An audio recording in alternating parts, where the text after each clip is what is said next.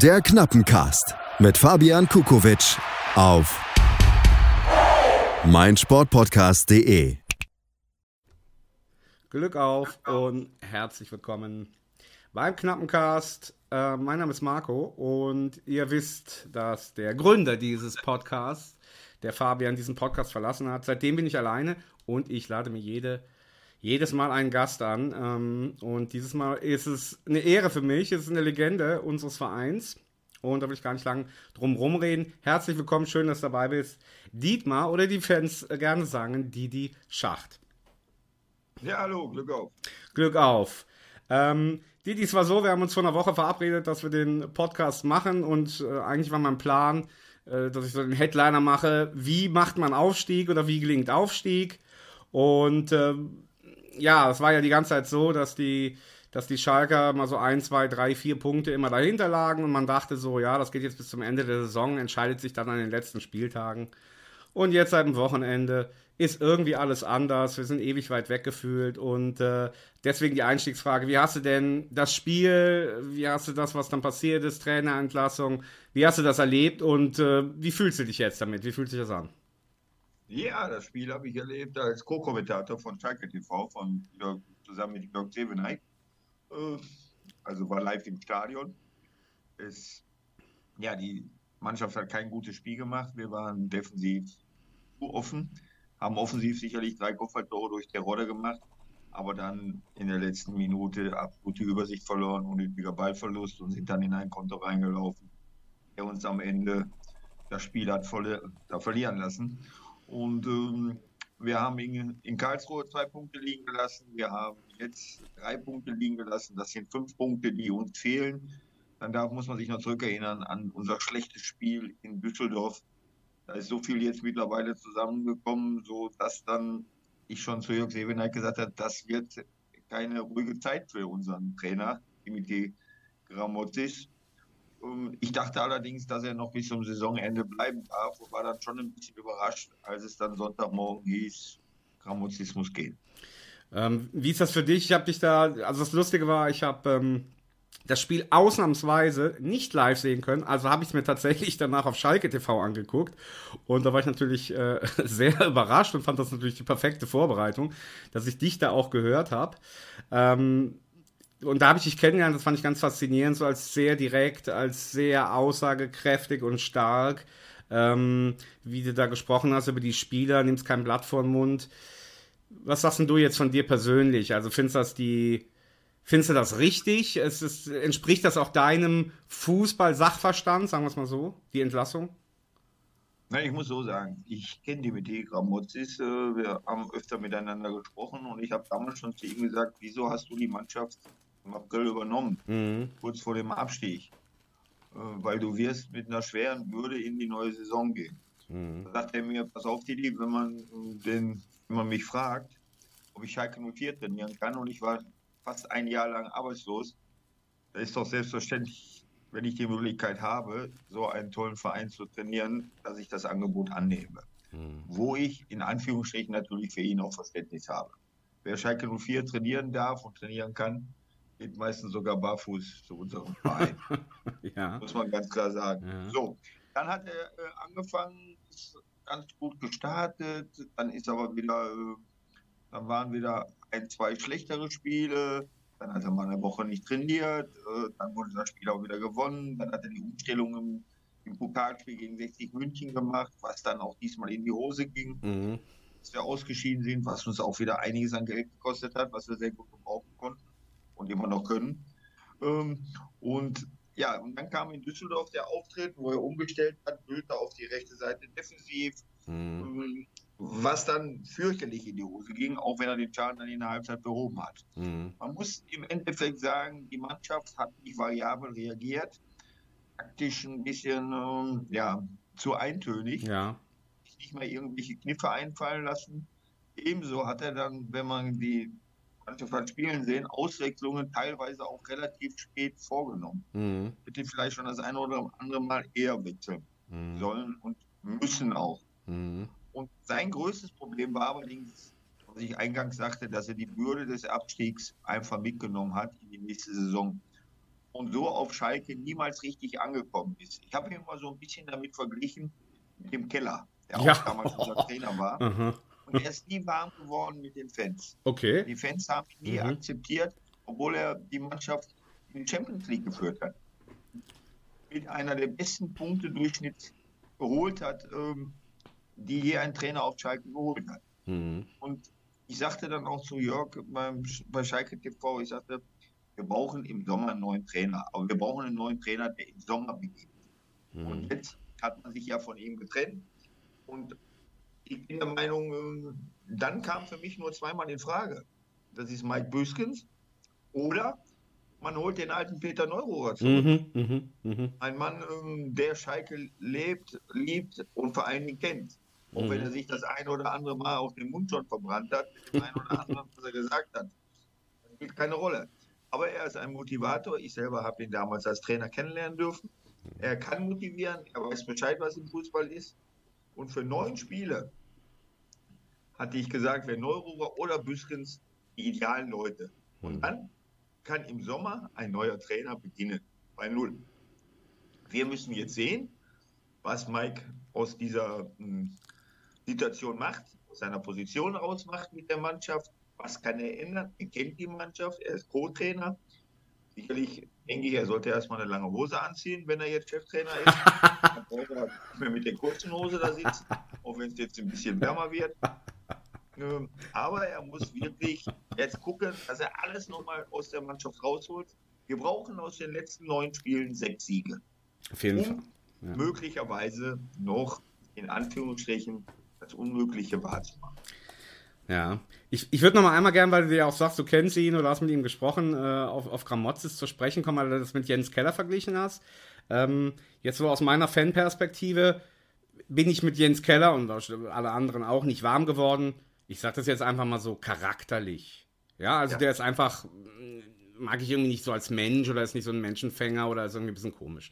Und da finde ich jetzt, bei Grammozis ist das aber nicht der Fall. Also das ist ein sympathischer Mensch, mit dem kann man auch warm werden, ja, der hat auch, finde ich, den richtigen Ton getroffen. Und du hast ja eben aber, sagen wir mal, ja, tatsächlich so taktische Nachlässigkeiten, sagen wir es mal, bei der Aufstellung zu spät gewechselt, eintönig im Spielstil. Und ja, meine Frage ist dann so ein bisschen an dich, auch mit deiner Erfahrung. Das ist ja nicht so, das, was du jetzt sagst, ich kenne ja die Foren, was die Schalke-Fans sagen in anderen Podcasts, die sagen das ja eigentlich von Anfang an, was weiß ich, warum macht der nur Dreierkette, so die Wechsel. Und das war meine Frage, ist das dann in so einem Team, in so einer Mannschaft, da muss es doch auch andere geben, also sprich die Co-Trainer, die Spieler, der Manager, die das dann auch erkennen und sagen, irgendwie ist das ein bisschen eintönig. Wieso kommt man da nicht an den Cheftrainer ran oder hat er dann wirklich noch so eine hierarchische Position, dass er sagt, ja, aber das, was ich entscheide, da lasse ich mir nicht reinreden. Wie habe ich mir das vorzustellen? Es ist ja nun mal so, dass der Trainer die alleinige Verantwortung trägt. Also muss er auch seine Entscheidungen alleine treffen. Es ist sicherlich so, dass er mit seinen Co-Trainern sich abstimmt. Ich als Trainer höre auch mal in die Mannschaft rein, was die denkt. Ich habe zum Beispiel am Wochenende gedacht, dass es besser gewesen wäre, wenn wir 4-4-2 gespielt hätten. Oder wir hätten 4-2-3-1 gespielt. Hätte ich als besser angesehen. Einmal zur Absicherung hinten, wenn man gesehen hat, wie viele Konter wir gelaufen sind, hatten wir ein Mittelfeld auf dem Platz. Das waren 4 junge Spieler. Dahinter hatten wir sicherlich in Anführungsstrichen 3 erfahren, mit Sané in der Zentrale, Kaminski und dann unseren Japaner. Da haben wir auf der rechten Seite mitgespielt. Dann wurde Sané schnell verletzt, dann musste unser Japaner in die Mitte und dann wurde Chao eingewechselt, der für mich eine Katastrophe gespielt hat. Ja. Also das war ja, das konnte man sich kaum ansehen, ein Unsicherheitsfaktor sondergleichen. Und da hätte ich mir sicherlich mehr versprochen und auch eine Reaktion des Trainers versprochen, dass er schnell umgestellt hätte. Ja, war nicht so. Jetzt stehen wir da, jetzt hast du es gesagt. Du jetzt Bujo oder Neururer vorgeschlagen. Jetzt ist Bujo geworden. Das Interessante finde ich jetzt, der sich dazu öffentlich geäußert hat, war Peter Neururer und hat das stark kritisiert. Ne? Also der hat dann gesagt, das ist aber nicht das Richtige, jetzt den Bujo zu nehmen und so. Ja, aber das meinte er ja anders. Er meinte, ich habe das auch gelesen, Und ich hatte mit Peter auch am Sonntag noch kurz telefoniert. Also ich sehe das ein bisschen anders. Er meinte, ob es jetzt das Richtige ist, den Co-Trainer zu nehmen, ob der neue Impulse setzen kann. Ja. So, das weiß man nicht. Das Einzige, was man weiß, ist, dass Bujo auf Schalke auch eine Legende ist. Absolut. Der Schalke auch lebt und liebt. Für sich selber, aber auch für die Fans. Und er kennt den Verein und er kennt die Mannschaft. Was er jetzt daraus macht, müssen wir uns alle überraschen lassen. Ob er das System ändert, ob er die Aufstellung ändert insgesamt, welche Spieler er aufstellt. All das ist jetzt Bujo alleine überlassen. Dafür ist er jetzt der Cheftrainer. Und ich glaube, Peter meinte, ob der Co-Trainer dazu jetzt in der Lage ist, das alles so zu machen und wirklich den neuen Impuls geben kann, oder ob ein Mann von außerhalb in dieser Hinsicht besser gewesen wäre. Aber von außerhalb, muss man ja auch ganz klar sagen, ist ja auch nicht jeder Trainer, der jetzt sagt, ich übernehme mit Schalke für 9 Spiele. Na klar. Und danach bin ich wieder weg vom Fenster, weil der Verein jemand Neues holt. Klar.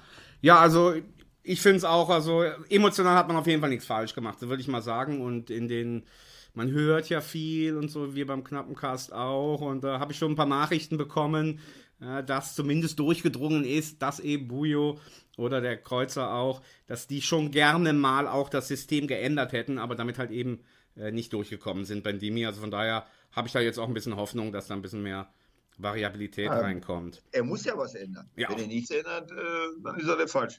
Ja. Er muss ja was ändern. Er wird was ändern, ja. Erst musste er sich ja auch nochmal überzeugen lassen, dass er es überhaupt macht, weil mir hat er vor 2 Wochen noch gesagt, ich will das gar nicht machen. Ja. Ich möchte gar kein Cheftrainer sein, weil ich ihm auch schon im letzten Jahr gesagt habe, warum hast du die Mannschaft nicht bis zum Sommer übernommen? Und dann sagt er zu mir, nee, ich möchte das nicht, Didi. Ich mache lieber den Hermann Gerland, bin dabei, habe in Anführungsstrichen meine Ruhe, kann aber meine Ideen einbringen. Ist vielleicht die einzige Gefahr, die ich auch so sehe, ne? Dass da vielleicht so ein bisschen die, wie sagt man so schön, intrinsische Motivation oder so, die absolute Überzeugung, dass er das halt eben vielleicht so ein bisschen jetzt reingeworfen wurde, ne? Aber lass uns überraschen, würde ich sagen. Ja, aber er hat mit dem Hüb gesprochen und Hüb hat gesagt, mach das. Und also, er macht es, du sollst jetzt machen. Es ist er ja noch, ich weiß nicht, ob er sich heute freigetestet hat. Weiß jetzt nicht, ob er ab morgen oder übermorgen ins Training einsteigen kann. Habe ich noch nicht den neuesten Stand. Wäre schon wichtig. Jetzt würde ich gerne mal vom Aktuellen ein bisschen zu dir kommen. Was ich mir auch vorher überlegt habe, wäre so meine Frage gewesen an dich.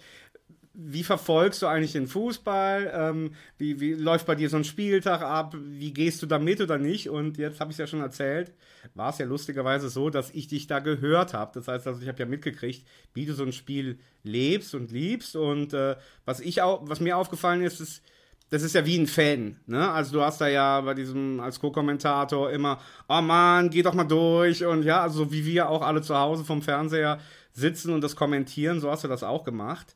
Meine Frage an dich ist, was ich gelesen habe, du kommst ja aus Duisburg und du bist ja mit dem MSV groß geworden, ne? Und hattest du denn schon als Kind irgendeinen Bezug zu Schalke oder war das einfach so, dass du sagst, der MSV ist mein Verein und Schalke, so wie alle anderen Westvereine, habe ich Sympathie, oder wie war das bei dir? Als ich mit 8 Jahren zum MSV Duisburg gewechselt bin, habe ich das auch in meinem Buch geschrieben, habe ich vor den Ball getreten mit der Spitze, mit der Picke und da haben mich alle ausgelacht. Und dann bin ich nach Hause und habe zu meiner Mutter gesagt, pass mal auf, dem werde ich es allen zeigen. Irgendwann werde ich über die lachen. Und so habe ich dann meine gesamten 10 Jugendjahre beim MSV Duisburg verbracht und noch 5 Jahre als Profi. Und ich habe es geschafft und ich habe es gemacht. Für mich gab es zu dieser Zeit damals nichts anderes als den MSV Duisburg.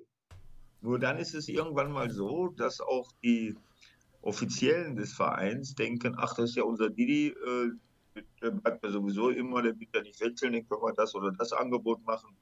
Der ist ja hier groß geworden, für den ist ja MSV das Größte. Nur irgendwann ist es dann auch mal so weit, wo du sagst, so, jetzt möchte ich auch mal was Neues und was anderes kennenlernen. Und das habe ich dann gemacht.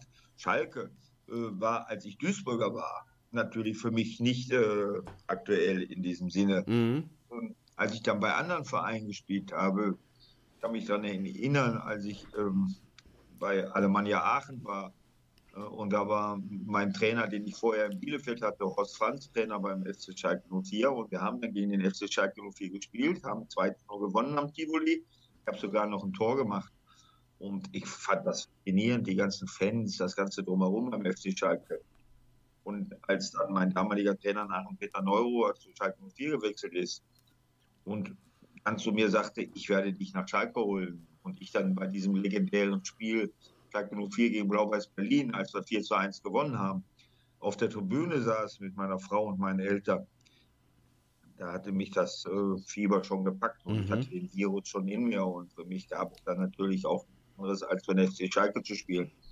Dass ich es geschafft habe in meinen 3 Jahren, die ich ja dann, meine Karriere musste ich aufgrund von Verletzungen beenden, die ich es geschafft habe, innerhalb von 2-3 Jahren, diesen Status zu erringen, den ich bis heute noch habe, das macht mich natürlich sehr stolz.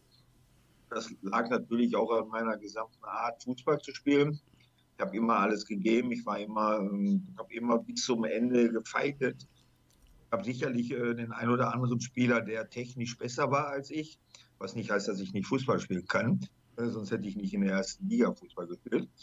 Aber ich habe alles gegeben und ich war immer fannah. Ich habe mich den Fans gestellt, sei es nach Niederlagen, sei es nach Siegen. Heute ist ganz anders geworden. Heute ist Security, du kommst da dran auf. Wenn ich früher zum Training gekommen bin, haben die schon auf dem Parkplatz gestanden und haben auf mich gewartet. Nach dem Spiel bin ich runter, da standen die dort und ich habe mich mit den Fans unterhalten. Gibt es ja heute alle nicht mehr. Aber ich bin ich auch ganz ehrlich immer wieder überrascht, wenn ich auf Facebook schaue, welche wahnsinnige Unterstützung ich da bekomme oder auch wie man mich in Anführungsstrichen feiert. Ja. Und ich bin auch sehr stolz darauf. Ich bin das letzte Mal noch ausgezeichnet worden als Legende war im Legendenkalender zusammen mit Kutora Schepan. Ja. Wenn man sich das überlegt, das ist unglaublich. Ja. Ich kann es nur bestätigen, also kriegst von mir auch nochmal. Ich finde, was man ja nicht vergessen darf, ich begleite den Verein jetzt auch schon weit über 40 Jahre und in der Zeit habe ich 4 Titel miterlebt und ja, wenn man es will, 3 Aufstiege, aber natürlich dieser letzte Aufstieg 91, das ist ja der dann zählt, wo dann auch was draus gewachsen ist. Und ja, dann bleiben ja auch nur 4 oder 5 Kapitäne, die dann da vorne an der Spitze stehen und dementsprechend gehörst du da eben dazu.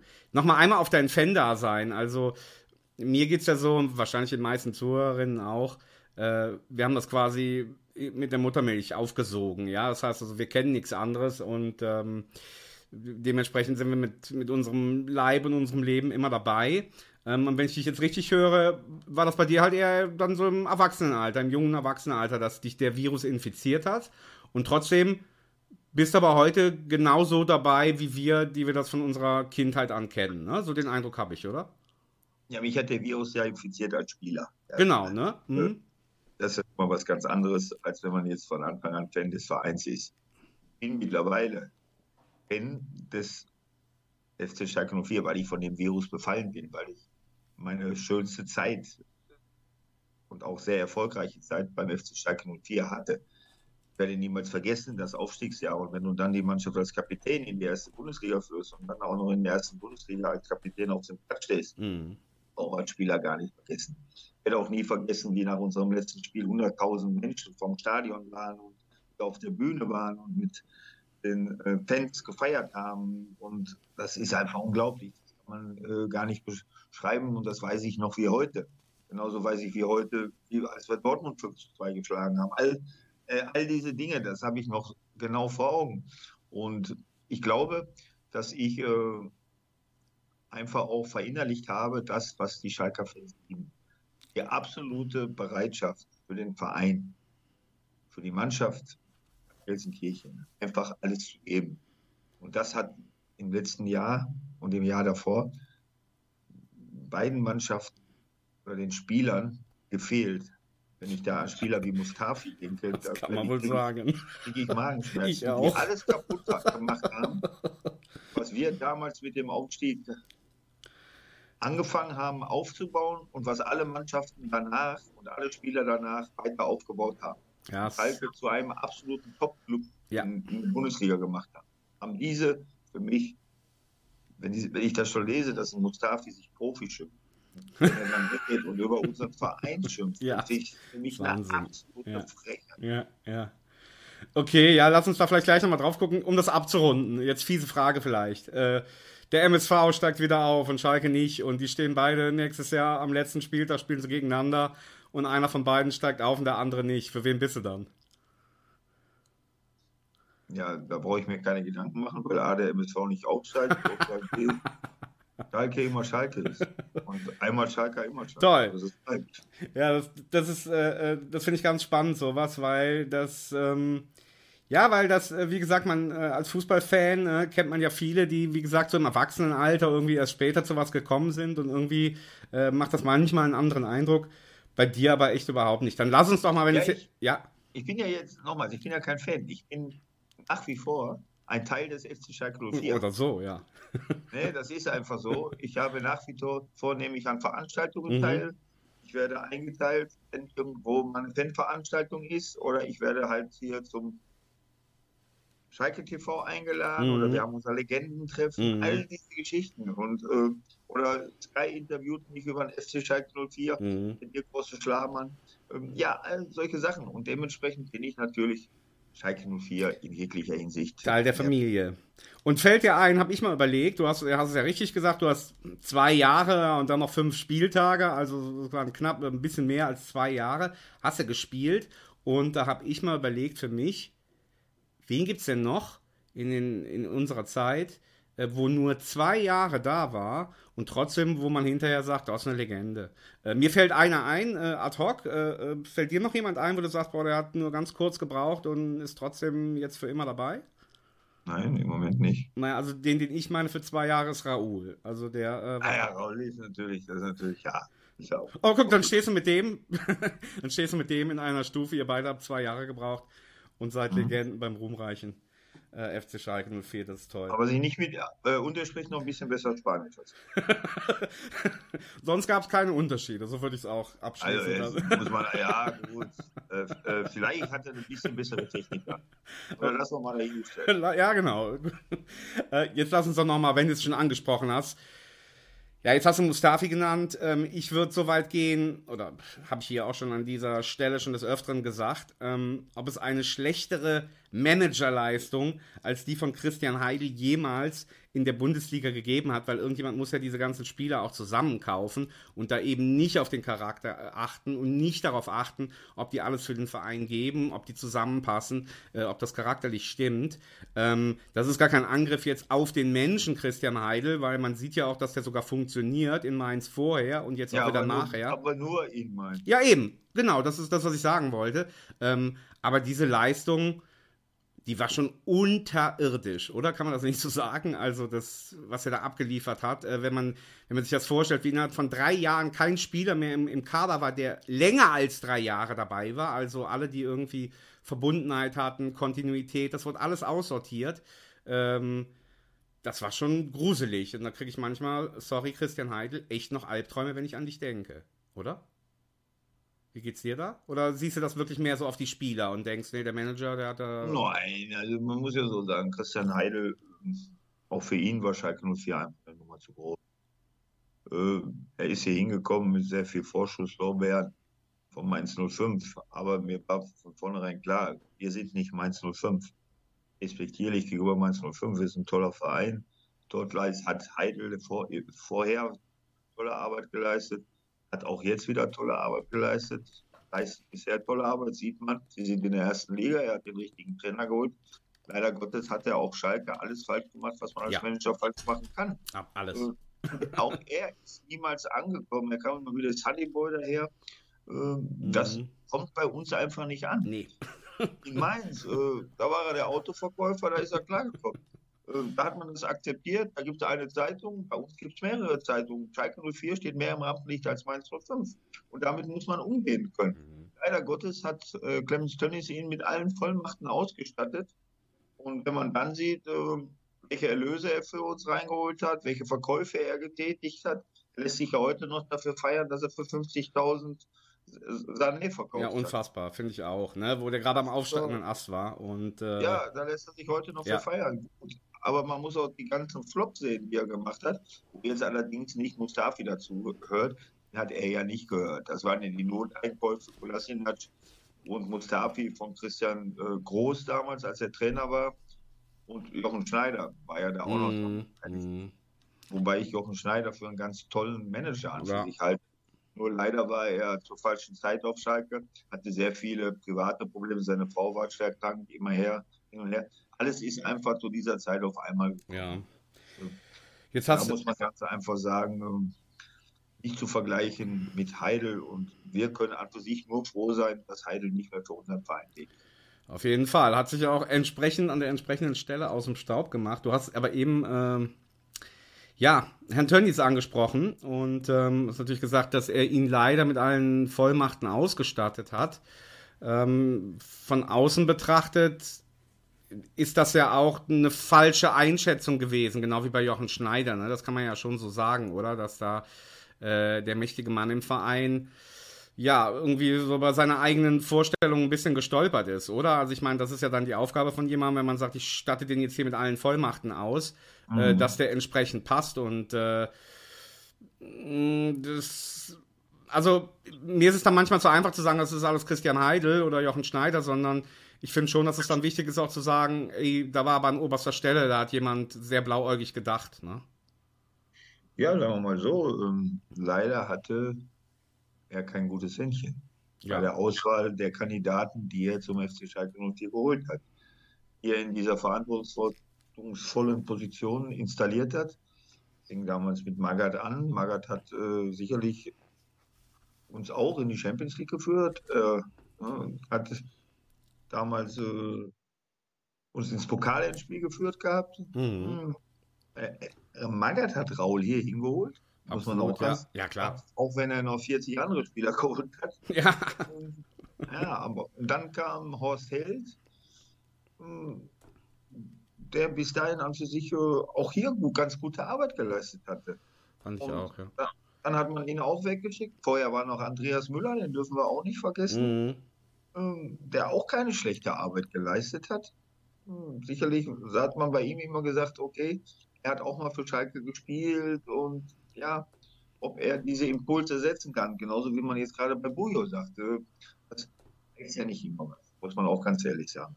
Und und dann kam eben Heidel, jeder weiß ja, der mit Tönnies wollte immer eine ganz große Lösung, deswegen hat er sich ja auch mal mit Oliver Kahn getroffen, weil nicht zustande kam.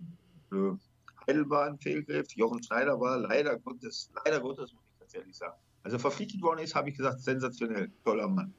Und dann ist aber auch wirklich alles schiefgelaufen, was schieflaufen konnte. Ja, wir sind dann leider Gottes wieder aus der ersten Liga runter, weil wir falschen Trainer geholt haben. Ja, an diesen Trainer denken wir aus Augsburg kaum. Ja, auch. Da hat man ihn gefragt, was war denn sein größter Erfolg? Da sagt er, deutscher Meister mit der Schulmannschaft. Sowas trainiert den FC Schalke 04, man muss sich das mal vorstellen. Christian Groß. Aber Wahnsinn, war Horrorkabinett. Trainer mal. In Basel ist er Schweizer Meister geworden, Stuttgart hat er damals gerettet. Ja, dann war er weiter weg, dann kommt er wieder und ist beim FC Schalke 04. Und dann, und dann holt er solche Leute wie Mustafi und auch, wir müssen auch ganz ehrlich sagen, Kolasinac, auch ein Witz, der war gar nicht richtig fit. Er hat gedacht, er läuft zweimal auf und ab und dann hat er alles für Schalke getan. Nachher war er nur noch verletzt, weil ihm die Spielpraxis fehlte. Dann wurde er noch vom Trainer zum Kapitän gemacht, man muss sich das mal alles vorstellen. Also wirklich, da sind Sachen gelaufen, die kann man gar nicht nachvollziehen. Nee. Nur leider Gottes ist unser Verein jetzt in der zweiten Liga und da müssen wir gucken, dass so schnellstmöglich und so schnell es geht wieder rauskommt. Und das möchte jeder von uns, das möchte Olaf Thon, das möchte Klaus Fischer, Abi möchte das. Ich kann einige jetzt aufzählen, denen ich in Kontakt stehe ständig, die nichts anderes wollen, aber das glaube ich auch, das wollen auch die Spieler, die auf dem Platz sind, ganz schnell wieder in die erste Liga. In rund 40 Folgen habt ihr mich jetzt schon sagen hören, I want to tell you about the Beatles. Ich habe euch die Geschichten zu ihren Alben und ihren Songs erzählt, euch ihre wichtigsten Wegbegleiter und Vertraute vorgestellt und natürlich die Orte, die für die Bandgeschichte eine wichtige Rolle spielten. Habt ihr die 3 bisherigen Staffeln schon durchgehört? Nein? Na, worauf wartet ihr dann noch? Rein in den Podcatcher eurer Wahl und einfach mal losgehört. Und folgt gerne auch unserem Instagram-Kanal iwtty_Beatles-Podcast. Lass uns noch mal einmal, weil ich finde, das in deinen Interviews, die ich da gelesen habe, das gefällt mir, das ist so, ja, das ist bodenständig. Wirst da beschrieben als, dass die Kommerzialisierung kritisiert. Ich meine, das machen ja viele, aber ich würde jetzt noch mal einmal, weil wir den Namen jetzt schon ein paar Mal hatten mit Clemens Tönnies, wie froh bist denn du jetzt, unabhängig jetzt vom Krieg, dass nicht mehr auf unserer Brust Gazprom steht? Ja, ich denke mal, wir haben uns vorher nicht so viele Gedanken darüber gemacht. Nee? Ah, okay, also ich schon. Also mir war das immer von Anfang an, dass ich dachte, oh, scheiße, fieses, wie hat Peter Peters das genannt, süßes Gift. Also das war mir von Anfang an bewusst. Also, ja gut, süßes Gift, okay. Sicherlich ist immer alles, was aus Russland kam, waren wir immer ein bisschen, sind wir sowieso von Haus aus negativ eingestellt. Für uns war das damals lebensnotwendig. Mhm. Gazprom hat uns eine Menge Geld zur Verfügung gestellt, dass wir auch der Verein sein konnten, der international eine gute Rolle gespielt hat. Und national auch eine gute Rolle gespielt hat. Das darf man nicht vergessen. Sicherlich, dass es immer einen faden Beigeschmack gab. Ja. Aber nichtsdestotrotz haben die Fans die Trikots getragen, wo auch Gazprom drauf stand. Das stimmt. Ja. Und alle Male, wir sind mit den Sachen stolz rumgelaufen, ohne Wenn und Aber. So wie wir Schalker eben stolze Schalker sind auch. Und und jetzt kam dieser große Knall und da muss man sagen, Respekt vor dem gesamten Verein, vor der gesamten Vereinsführung, was mir sowieso gefällt, die Vereinsführung ruhig, kompetent, macht ihre Arbeit, hält sich im Hintergrund, spielt sich nicht in den Vordergrund. Ja. Gefällt mir richtig, richtig gut, mir auch. Was dort im Moment abgeht. Und da muss ich ganz ehrlich sagen, absolut die richtige Entscheidung getroffen. Hut ab und ganz großen Respekt. Finde ich auch, ja. Ja, und was man vielleicht, dass wir das hier auch mal klarstellen, was weiß ich, bei Rewe und Telekom und was die anderen auch für Sponsoren haben, da sitzt auch nicht Tante Rewe in ihrem Supermarkt und der Postbeamte am Schalter. Das sind auch brutale Machenschaften, das ist auch Finanzgeschäft, das sind dunkle Räume, die Leute denken auch nur ans Geld und nicht irgendwie an Kinderaugen, die darunter leiden. Also finde ich, sollte man auch nicht so tun, als wären jetzt Gazprom die Bösen und die anderen Vermarkter und Sponsoren, dass das irgendwie nette Leute wären. Ne? Also das, da wo Geld ist, ist Macht und wo Macht ist häufig sehr unangenehm und unmenschlich. Um vielleicht ein bisschen bei dem Punkt zu bleiben, wie geht dir das heute Abend, das Champions-League-Abend, ja, und es sind die Achtelfinalspiele, jetzt dann sind bald die Viertelfinale und die Viertelfinale sind jetzt seit 10, 20 Jahren, 10 sagen wir mal, immer die gleichen, wenn man sich die europäischen Ligen anguckt, immer die gleichen an der Spitze, es ist nicht zum Aushalten, es ist so langweilig. Was machst du, wenn du an den europäischen Fußball denkst, oder was kommt da bei dir hoch? Ach, da muss ich ganz ehrlich sagen, da bin ich recht meidig. Ich sehe gerne guten Fußball. Und wenn diese Mannschaften, die dort spielen, sei es Liverpool, sei es Bayern München, sei es Real Madrid, Barcelona hat es ja dieses Jahr nicht geschafft. Da sieht man, was Geld ausmacht. Auf einmal ist der Geldhahn zugedreht worden. Man hat zu spät darauf reagiert, dass der Generationswechsel innerhalb der Mannschaft, da muss man auch drauf achten, siehe auch bei unserer Nationalmannschaft. Wenn man da ein bisschen schläft. Aber wenn ich sehe, wie die Mannschaft Fußball spielen, sicherlich war jetzt in den letzten 1-2 Jahren, waren die englischen Vereine weit vorne, wo natürlich auch eine Menge Geld im Spiel ist, wo kaum selber Engländer spielen teilweise in den Mannschaften. Aber der ganze Sport hat sich einfach so entwickelt. Alle kommen ja auch nicht von ungefähr zu dem Geld. Wenn ich jetzt sehe, alle haben immer über Uli Hoeneß geschimpft. Wenn ich daran denke, er hat Bayern München damals mit 11 Millionen D-Mark Schulden übernommen und hat diesen Verein ganz nach oben geführt. Sponsoren kommen auch, wenn du gute Leistungen hast. Das darf man nicht vergessen. Und jetzt müssen wir hoffen, dass bei uns auch die Sponsoren wieder auf uns aufmerksam werden, dass wir gute Leistungen bringen, sodass die Sponsoren sagen, wir wollen den FC Schalke 04 unterstützen. Denn da ist eine Mannschaft auf dem Platz, die alles gibt, in die erste Liga zu kommen. Weil wir sehen, Fakt ist ja, Wir sind ja für Sponsoren interessant, wenn wir in der ersten Liga spielen. Und wir sind für Sponsoren interessant, wenn wir im internationalen Wettbewerb spielen. Diese Spiele werden live übertragen. Also wenn ich dich richtig höre, dich langweilt das jetzt nicht, wie viele Fans, wenn du immer Liverpool, Bayern und immer Real gegen PSG... Ich sehe einfach gerne guten Fußball. Mhm. Und wenn diese Mannschaften guten Fußball spielen, dann sehe ich das gerne. Ich freue mich aber jetzt schon darauf, zum Beispiel, muss ich auch ganz ehrlich sagen. Ich freue mich jetzt schon aufs Pokalendspiel, mhm, bei uns hier in Deutschland. Und ich hoffe, dass der SC Freiburg da drin ist. Ja, wie ist es denn mit RB Leipzig? Die können ja auch ins Finale kommen und das dann auch eventuell gewinnen. Was geht da dann bei dir ab, wenn Leipzig der Pokalsieger ist? RB Leipzig, nochmal, wer für mich guten Fußball spielt, okay, und wer dann auch im Finale eine gute Leistung zeigt und es dann auch am Ende verdient hat, als Pokalsieger vom Platz zu gehen, den schaue ich mir natürlich dann auch an. Das ist mir egal, ob das RB Leipzig ist, ob das Hoffenheim ist oder wie die Clubs heißen.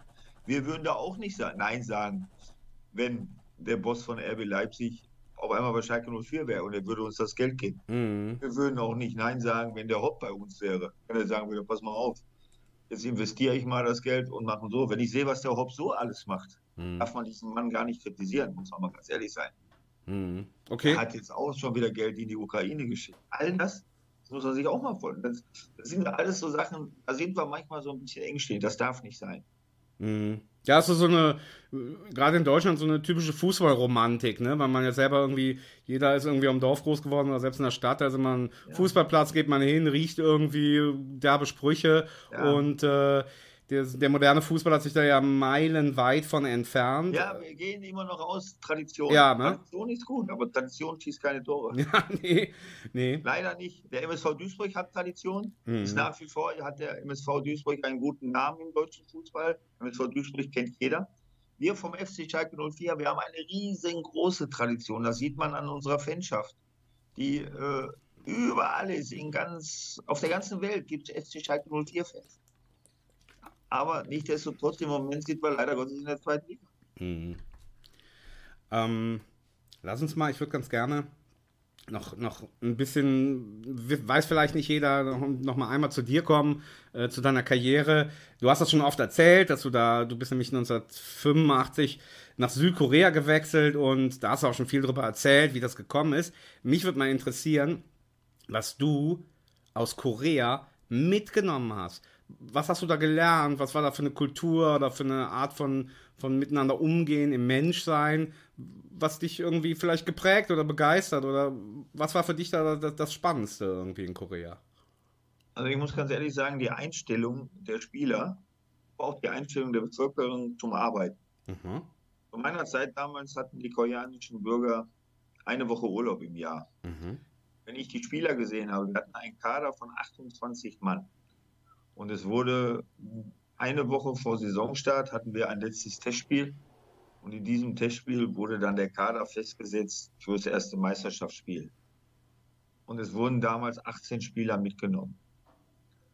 Und da war ein Spieler dabei, der hatte sich in der Halbzeit verletzt und hat den ganzen Schuh voller Blut gehabt. Mhm. Dieser Spieler hat sich nicht auswechseln lassen, weil er dabei bleiben wollte. Mhm. Er hat alles gegeben. Und diese Einstellung, alles zu geben, das habe ich natürlich verinnerlicht. Okay, interessant.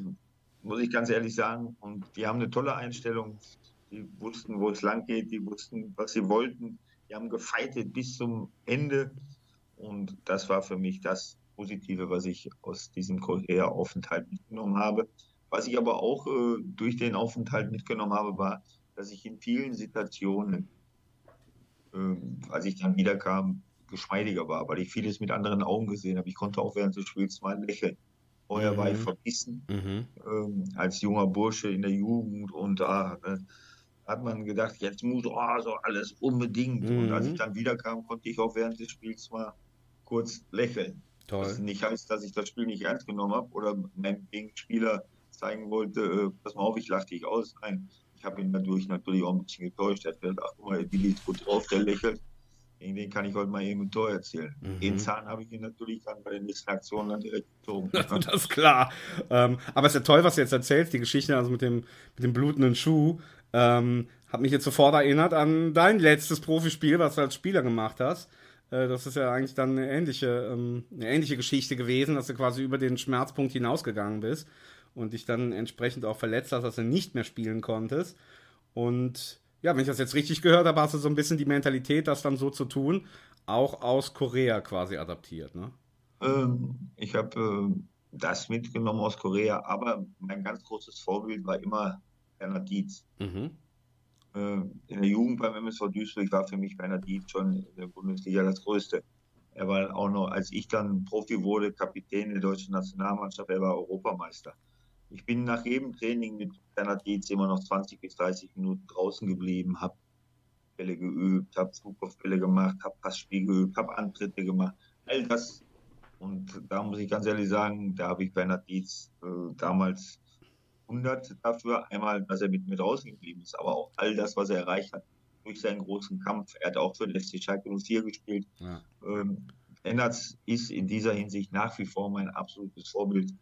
Und er hat mir eine Menge mitgegeben und ich habe eine Menge Tugenden von ihm übernommen.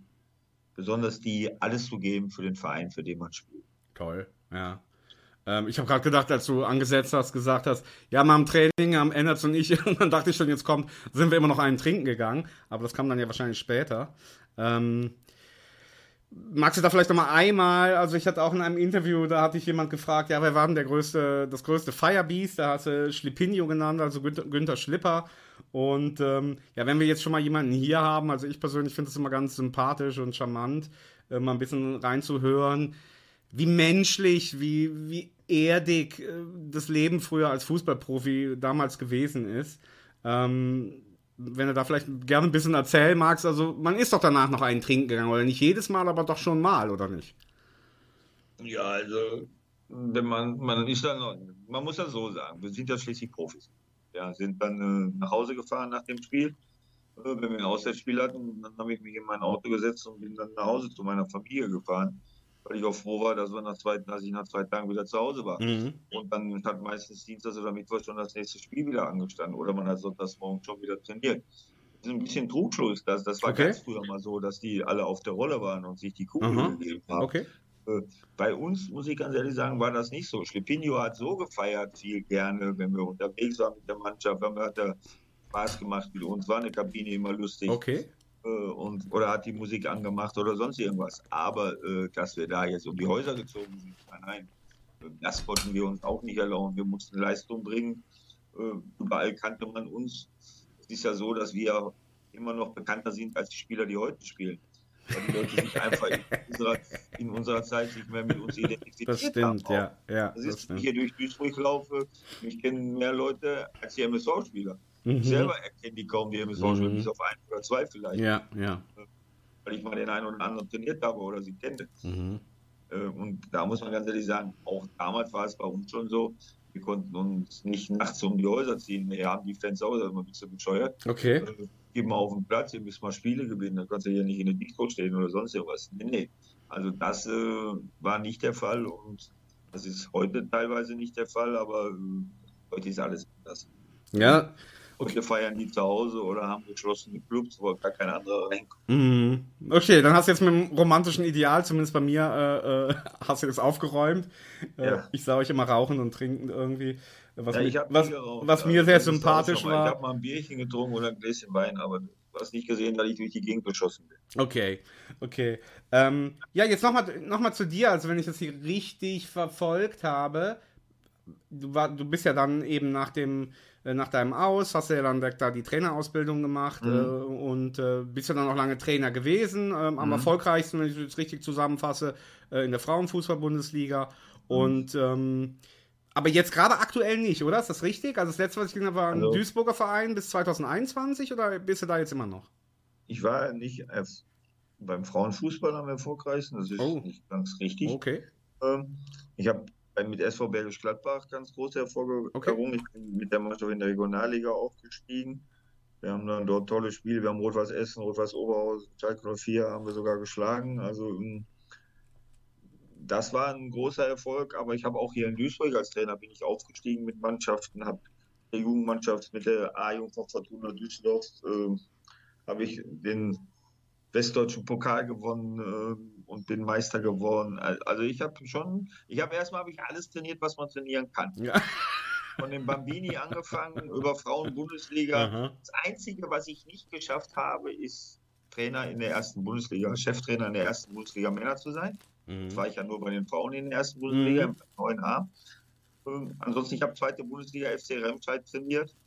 Dann dritte Liga, war ja damals Oberliga noch zu meiner Zeit, habe ich auch trainiert. In der jetzigen Zeit dritte Liga, das wird wohl nicht mehr passieren. Ich werde im September 60 Jahre alt. Da kann ich mir nicht vorstellen, dass das noch so sein wird. Ich trainiere und auf Schalke werde ich leider auch kein Trainer mehr werden. Das ist auch vorbei, denke ich mal.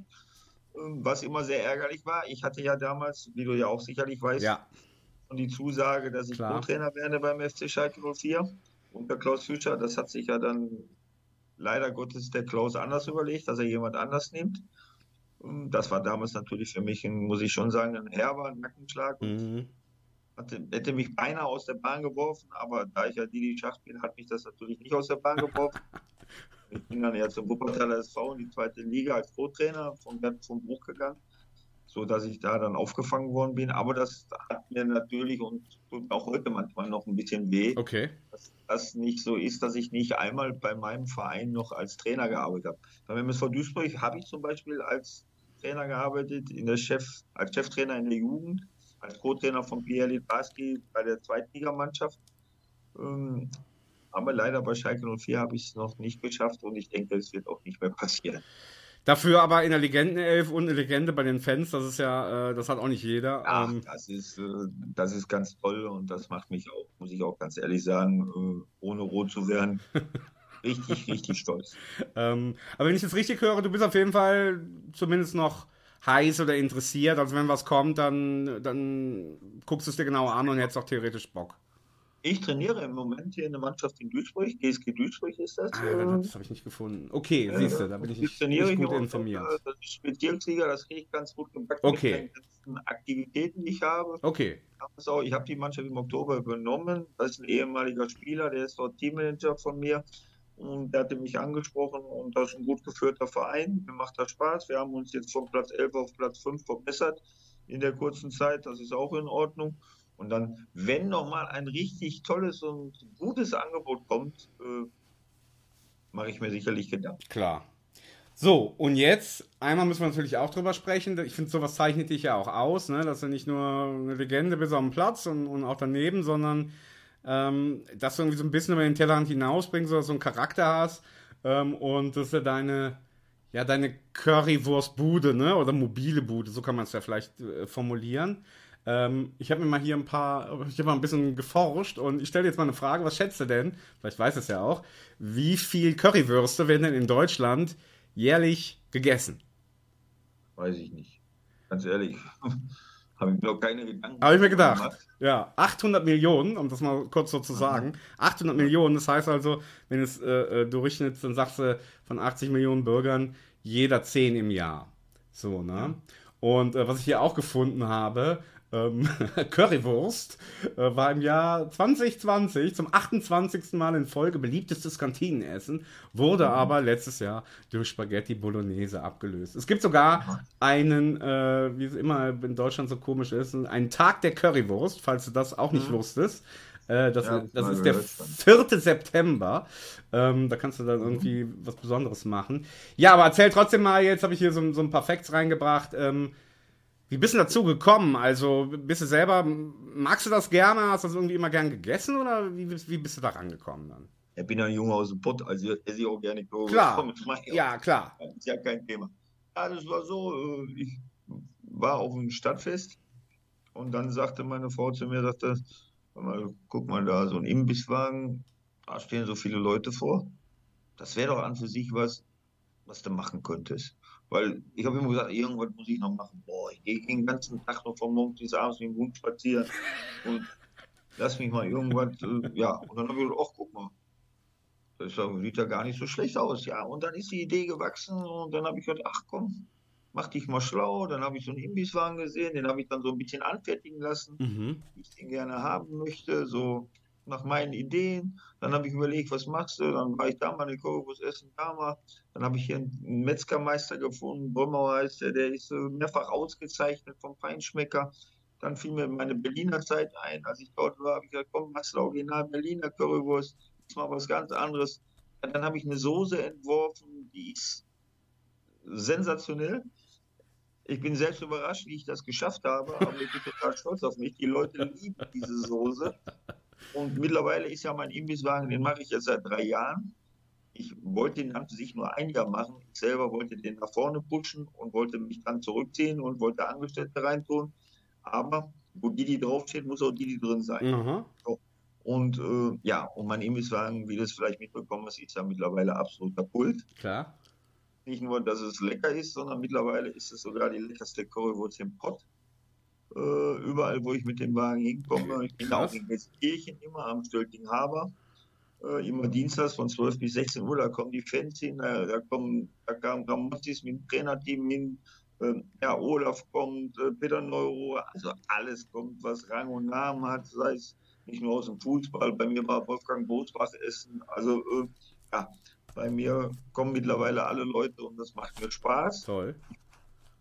Ich mache das genauso mit Herzblut, wie ich Fußball gespielt habe. Und ich freue mich dann immer über die Leute, wenn wir über alte Zeiten plaudern können, aber auch über aktuelle Themen. Und ja, alles in allem war das, muss ich ganz ehrlich sagen, die richtige Entscheidung, dass ich das gemacht habe. Klasse. Jetzt lass mal, du hast das eben gesagt mit dieser Soße. Für diejenigen, die es nicht wissen, ne? Also ich habe da jetzt noch mal ein bisschen geguckt. Es ist so, eine Currywurst als Idee, ja, die gibt es eigentlich erst nach dem Zweiten Weltkrieg, ist so in den Nachkriegsjahren entstanden, wenn man so will, einfach formuliert als so eine Art arme Leute-Esse, dass man also nur eine Wurst hat und dann war halt der Trick und da hat so eine Berlinerin, da gibt es auch so ein bisschen Streit drum, aber vom Prinzip her stellt man sich das so vor, so eine Berliner Hausfrau, ja, hat dann irgendwie in der Küche rumexperimentiert und hat dann irgendwie Tomatenmark angerührt und das eine und das andere Pulver dazu und dann ist dann halt eben eine berühmte Soße daraus geworden und seitdem gibt es überhaupt erst eine Currywurst, also man kann sagen eigentlich erst so seit 70 Jahren und jetzt hast du aber ja gerade eben erzählt, ja, wenn ich es richtig verstanden habe, hast du es im Grunde genauso gemacht, dass das soll so auch, wie habe ich mir das dann vorzustellen, du stehst dann da in der Küche und mixt was zusammen, probierst ja. Und ja, echt? Ja, und dann habe ich meine Kumpels probieren lassen. Und dann waren 2, 3 verschiedene Soßen, dann haben die Jungs probiert und dann haben gesagt, die, das ist die geilste Soße. So eine geile Soße habe ich noch nie gegessen. Okay. Ja. Und dann war ich froh, dass ich noch wusste, wie ich die gemacht habe, weil sonst wäre die ja gar nicht wieder so geil geworden. Ja, und wie wird die jetzt? Also, das ist immer noch geil. Das auf jeden Fall. Ich habe noch keinen Alzheimer. Also, das ist ja und wie wird das dann, wie hat man sich das vorzustellen? Dann ist das ja jetzt dann mal auch, wahrscheinlich keine Fabrikproduktion, aber oder wie oder doch? Oder wie habe ich mir das vorzustellen? Das ist richtig eine Soße, die ich fertig mache, die ich mit meinen Zutaten so würze, dass sie so lecker ist, wie sie ist. Und dann wird das dann irgendwie jede Woche oder was weiß ich, wie lange die hält, wird das dann immer neu gemacht, so quasi? Jeden Tag frisch gemacht. Ah, jeden Tag, okay, super. Ja, ich bin nicht im... Jeden Tag, wo ich stehe nur 4-mal die Woche. Also jeden Tag, wo ich stehe. Okay, wow. Das ist ja mehr mein Hobby und dementsprechend kann ich 4-mal die Woche stehen. Toll. Muss ich jeden Tag rausfahren. Also okay. Nur da, wo ich gerne stehen möchte, was ich aber auch mache, ich gehe auf Hochzeiten, Geburtstage. Das ist dann immer auch, dass mich dann Fans buchen, wenn irgendwelche Geburtstage sind, so dass ich dann den Jungs dort die Currywurst mache oder den Herrschaften mit Pommes Mayo und wir dann Fotos machen und all das oder Autogramme schreiben. Also ist alles mit dabei. Programm. Okay, also das ist mein Auftrag, wenn ich das nächste Mal da bin. Ich bin nämlich ja weit weg vom Pott mittlerweile und dementsprechend ganz selten in der Gegend. Und also das ist für mich dann auf jeden Fall eine Aufgabe, dahin zu kommen. Jetzt lassen wir mal den Kreis wieder schließen. Jetzt kommen wir noch. Nee, das ist eine Pflichtaufgabe, nicht eine Aufgabe. Okay. Ist genommen, ja. Also genauso wird es gemacht. Ja, ich meine, ich habe auch, das ist eine Aufgabe. Hier nicht in der Schule beim Rechnen. Ja, jetzt lass uns den Kreis schließen. Jetzt kommen wir nochmal zurück zum Fußball, zum aktuellen Fußball. Ja. Anfangs hast du so gesagt, ja, was braucht es jetzt? Also, das nächste Spiel ist doch schon irgendwie ein Schlüsselspiel, oder? Also ich meine, wenn man da jetzt sowas... Ich fand jetzt bei Bremen, ne, wenn man das mal als Vergleich nimmt... die können ja von Glück reden, dass der Markus Anfang da so einen Mist gemacht hat, weil sie dann halt den Trainer wechseln konnten. Und dann war direkt das erste Spiel, hatten sie, glaube ich, so richtig überzeugend oder waren voll da. Und seitdem rauschen die da auf so einer Welle. Und dementsprechend habe ich auch so das Gefühl, jetzt am Sonntag, da entscheidet sich's eigentlich, ob wir irgendwie bis am Ende dabei sind oder nicht, oder? Wie siehst du das? Naja, in Bremen, da möchte ich mich nicht so äußern, weil das, was er Anfang da gemacht hat, das ist mit Worten gar nicht zu erklären. Und der darf nach meiner Meinung auch nie mehr eine Mannschaft in Deutschland trainieren. Das muss man ganz ehrlich sagen. Also, das war ja unmöglich. Die haben dann wirklich riesengroßes Glück gehabt mit Ole Werner. Das ist ja ein Trainer, der passt wie Faust aufs Auge zum SV Werder Bremen. Jo. Niemals mit gerechnet, dass diese Mannschaft ganz nach oben kommt, bin ich ganz ehrlich. Für uns ist jedes Spiel ein Endspiel. Und das erste Endspiel ist jetzt. Und dann sehen wir weiter. Mhm. Das ist, wir haben nur noch Endspiele. Nochmals, von 9 Spielen müssen wir 6 gewinnen. Ja, ich habe so das Gefühl, wenn jetzt dann Unentschieden bei rausspringt, dann sind die Lichter aus, weil jetzt wieder so ein bisschen mein... ja gut, kommt ja immer darauf an, wie die anderen auch spielen. Mhm. Sagen wir mal, wir spielen jetzt 3-mal Unentschieden und gewinnen dann 6-mal. Mhm. So.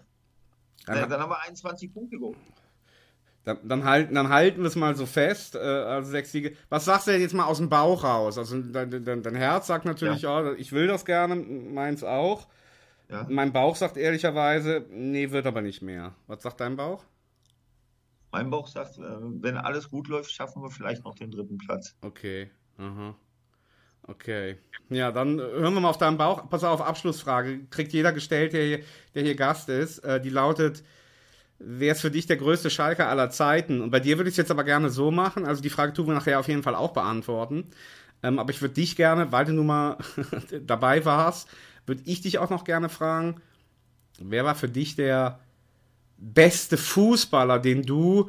Ja, seit, sagen wir mal, Ende den 70ern, du hast die 70er noch erlebt, du hast Libuda wahrscheinlich noch gesehen und Fischer natürlich sowieso, die 80er, die 90er, ne, bis heute.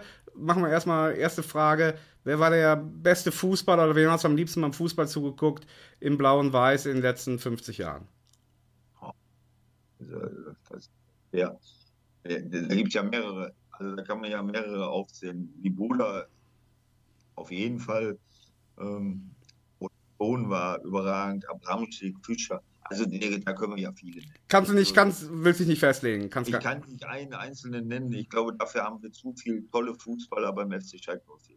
Okay. Und dann aber eben zu der zweiten Frage, also das ist die, ja, da kannst du jetzt, das muss jetzt nicht unbedingt natürlich ein Spieler sein, das kann ja auch ein Manager sein, das kann ja auch Papa Onkel sein, ja, also was würdest du denn sagen, egal ob du die gesehen hast oder ob die schon tot waren, wenn du dich da festlegen solltest, wer war für dich der größte Schalker aller Zeiten? Wir hatten schon, um das mal dir dann so ein bisschen Hinweis zu geben, kam Thomas, war hier, die hat gesagt Rudi Assauer und dann war aber letztes Mal jemand dabei, der hat gesagt Ralf Fährmann und dann hab ich gesagt, ja wieso? Und dann hat er gesagt, ja, weil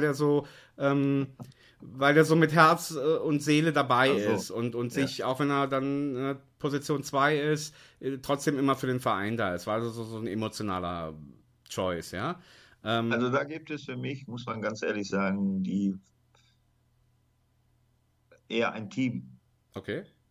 Wo ich meine, dass das schon legendär war. Und das war für mich Assauer und Huub Stevens. Okay. Die sich einfach blind verstanden haben und die eine Menge für den FC Schalke 04 erreicht haben und mit dem FC Schalke 04 erreicht haben. Und ist ja nicht ohne Grund, dass Rudi Assauer heute noch nach wie vor eine ganz große Legende ist. Und Huub Stevens der Kulttrainer und Jahrhunderttrainer des FC Schalke 04 ist. Sind diese beiden für mich schon sehr prägend für den Verein. Okay, gut, vielen Dank. Also was wir bis jetzt noch nicht hatten, ich warte mal noch drauf, ne, aber wahrscheinlich fällt das auch schwer, dass dann jemand einfach Kuzorra sagt oder Chepam oder Tibulski oder so. Ja, sicherlich gehen die mir auch durch den Kopf. Aber ich selber habe die ja nur so in Filmausschnitten mal gesehen, dass sie was ganz Besonderes für den FC Schalke 04 waren. Brauchen wir auch nicht drüber sprechen. Also jetzt hast du gerade gesagt, hast du nur in Filmausschnitten gesehen, aber war der nicht dann, also wenn du 89 bis 91 da warst, da hat doch Kuzorra noch gelebt, ne? Oder war der nicht mal da oder hast du ihn nicht mal persönlich kennengelernt? Nein, habe ich nicht. Ach, okay, weil ich dachte, Nein, habe ich nicht kennengelernt. Nein. Ich glaube, der ist erst so 99 oder 98. Ja, wir sind nicht immer nach Bosch reingegangen. Der saß wohl immer bei Bosch und der hat ja auch die Lotto-Annahmestelle dort, aber nein, die habe ich nie persönlich so, leider Gottes, kennengelernt. Das wäre natürlich was gewesen, muss ich ganz ehrlich sagen, aber ich habe damals nicht die Möglichkeit.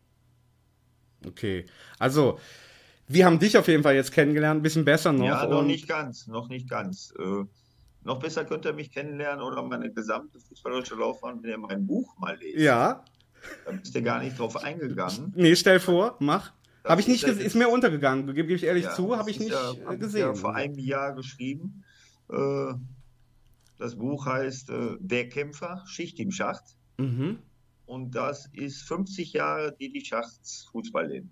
Toll. Und wer dieses Buch liest, und alle, die dieses Buch, das haben schon ganz viele gelesen, alle, die dieses Buch bisher gelesen haben und die Rückmeldungen, die ich bekommen habe, sagen einfach nur, das bist du, authentisch, der Didi Schacht, den wir bisher alle kennengelernt haben. Und jedes Kapitel, was man liest, freut man sich aufs nächste. Das steht nicht vor.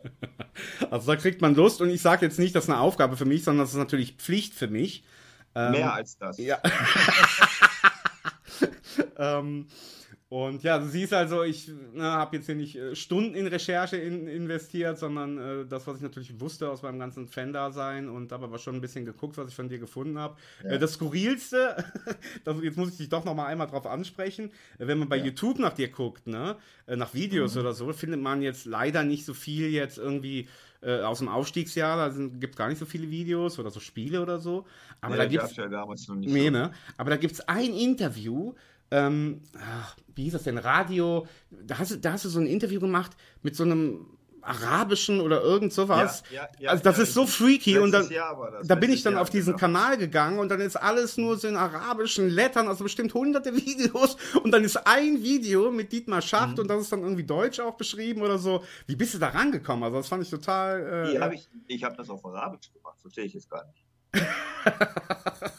Ja, haben die das auf Deutsch übersetzt? Das ist ja unglaublich. Also müsst ihr euch mal angucken, gebt einfach mal Dietmar Schacht ein, das ist eines der ersten. Ja, wie bin ich da drauf gekommen? Die haben mich angerufen, der Olaf Thon rief mich an, er sagte, da ist jemand, der möchte mit dir ein Interview machen, hast du daran Interesse? Ich sage, wer? Und er sagte, ja, so Radio, das und das. Ich sage, kann sich aber bei mir melden.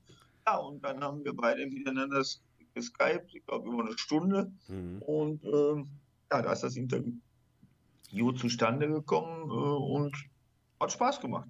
Heißt Radio Offside, und ja, wenn man so den Text da liest, ich finde, das passt dann auch wieder gut zu dir, weil es irgendwie so sich selber so beschreibt, als eben, dass es ein bisschen den Blick erweitert und ein bisschen so hinter die Kulissen guckt und so ein bisschen. Ich habe es mir selber noch gar nicht angehört. Weißt du? Also ich schicke den Link hier zu unserem Podcast. Kannst ja mal gucken, ob du den anhörst. Ja. Ich werde auf jeden Fall Pflicht, mehr als das, Buch und Currywurst.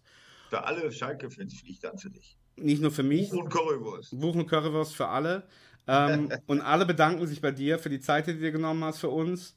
War mir eine große Freude. Ich sage jetzt für alle noch, ich habe gerne Gäste hier. Das müssen nicht unbedingt Legenden sein, ist natürlich eine große Freude. Ihr dürft euch gerne bei mir melden. Die E-Mail-Adresse lautet knappencast@mail.de. Da dürft ihr gerne auch Feedback schreiben. Zur letzten Sendung ganz kurz, da haben wir über Thomas Ouwejan gesprochen, dass man ihn auch Thomas Ouwejan ausspricht, so wie er selber heißt und wie er sich selber ausspricht. Leider, das haben viele gehört, aber es ist noch nicht an alle weitergedrungen, weil seitdem höre ich immer wieder Nachrichten, Podcasts, Moderationen, und alle sagen Thomas Ouwejan. Und da, wo man das nicht hört, das ist beim großartigen Schalke TV, der Jörg, der sagt auch immer korrekterweise Thomas Ouwejan. Also das nochmal als Hinweis, macht das bitte publik, dass die Leute unsere Spieler auch so aussprechen, wie sie heißen. Das ist ja eine Respektsache. Ne? Man sagt ja zu dir auch nicht, Didi Schockt oder so, sondern du bist der Didi, und so wird es ja auch genannt werden. Doch, ich glaube, der beim iranischen Podcast hat das so ausgesprochen. Also Didi, ganz herzlichen Dank. Wir freuen uns über euer Feedback, knappencast@mail.de. Vielleicht hören wir uns ja mal wieder, vielleicht gibt es ja mal rosigere Zeiten, hat mir sehr viel Freude gemacht. Vielen lieben Dank und Glück auf. Hast du noch ein Abschlussstatement für die Schalke-Fans draußen? Ich bin dann still. Ja, steht weiterhin zu unserem Verein, auch wenn es mal nicht so gut läuft. Ihr wisst, es ist nicht alles so einfach. Dieses Jahr haben wir noch ein ganz schwieriges Jahr vor der Brust. Ich hoffe, wir können wirklich noch Dritter werden. Wenn nicht, mit aller Macht und mit eurer Unterstützung nächstes Jahr in die erste Liga. Auf und alles Gute, euer Didi. Wie baut man eine harmonische Beziehung zu seinem Hund auf? Puh, gar nicht so leicht. Und deshalb frage ich nach, wie es anderen Hundeeltern gelingt, beziehungsweise wie die daran arbeiten. Bei Iswas Dog reden wir dann drüber. Alle 14 Tage neu mit mir, Malte Asmus, und unserer Expertin für eine harmonische Mensch-Hund-Beziehung, Melanie Lippisch. Iswas Dog mit Malte Asmus. Überall, wo es Podcasts gibt.